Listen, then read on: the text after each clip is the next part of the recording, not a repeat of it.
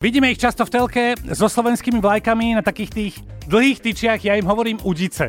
Udice na vlajky, stoja v cieľovej rovinke alebo priamo pri cieli, aby vo finiši čo najviac Sagana podporili. Hovoríme o slovenských fanúšikov na Tour de France, ktorými sa naživo stretol aj náš Marek Matušica. Marek, čau. Dobré ráno. Ja som tých našich fanúšikov, ktorých si spomenul, vypátral práve vďaka tým nápadným vlajkám, ktoré vidno z diálky. Ešte pred odchodom z Bruselu som zazrel v parku náhodou na deke skupinku ľudí a mali tam zapichnutý ten dlhý konár, tú udicu a na ňom viali dve slovenské vlajky, tak som za nimi zašiel a boli to Zuzana, Bibiana, Viera, Ivan a Luboš, ktorí sú Slováci, ale už dlhšie pracujú v zahraničí a okrem Sagana ich spojil ešte aj folklórny spolok Ako doma. Takže mi aj na začiatku trošku nesmelo zanútili.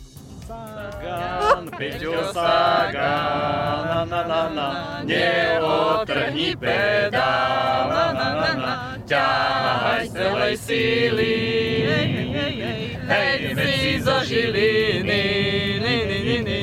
My sme sem prišli z Holandska, pracujeme v Holandsku, ale prišli sme sem kvôli Saganovi, ale chodíme do Ako doma, do toho folklórneho združenia a robíme s drevom, robíme strechy, konštrukcie, kuchyne a nábytky. Ste mali nejakú dovolenku? Ste si zobrali teraz na víkend alebo? My napríklad robíme pondelok, štvrtok a piatok máme dobrovoľný. Dobrovoľný? Počkaj, tak ja si typnem.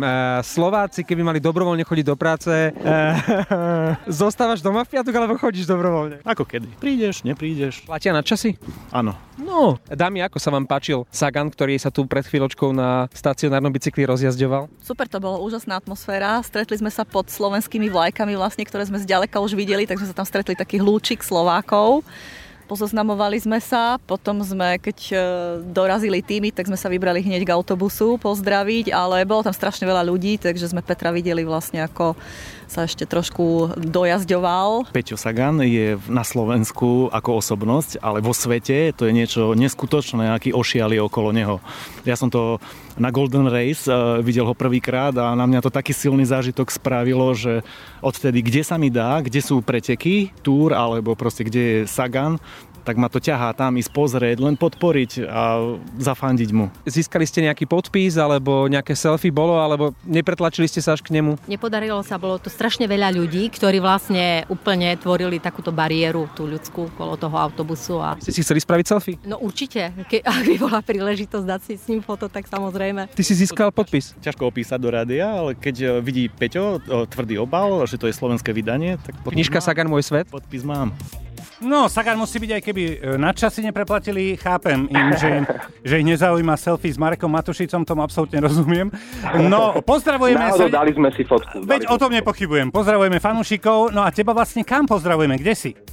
Ja som sa včera už z Belgicka presunul do Francúzska, trochu som si nadbehol a čakám tu v cieli dnešnej štvrtej etapy v Nancy včerajší záver tretej etapy, ktorej Sagan skončil 5. som videl iba v telke a najprv som sa trošku zhrozil, lebo dávali priamy prenos v Petangu, to bola celkom sranda, to som ešte nevidel v telke, ale potom to našťastie prepojili na cyklistiku. Vyhral domáci Ala Filip a keď s ním francúzska televízia v cieli robila rozhovor, tak ho Ala Filip ani nedokončil, pod vplyvom takých veľkých emócií a ešte väčšej únavy. No Nancy, v dobrom to znie ako taký pekný zapadákov.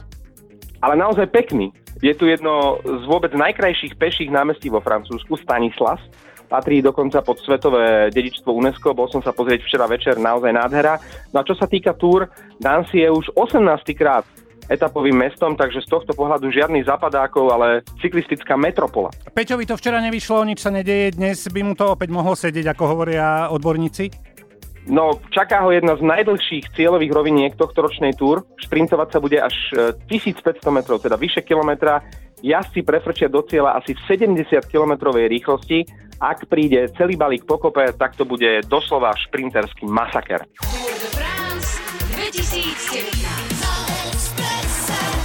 Aktuálne informácie a to najzaujímavejšie priamo z Tour de France vám priváža nová Škoda Skala Simply Clever.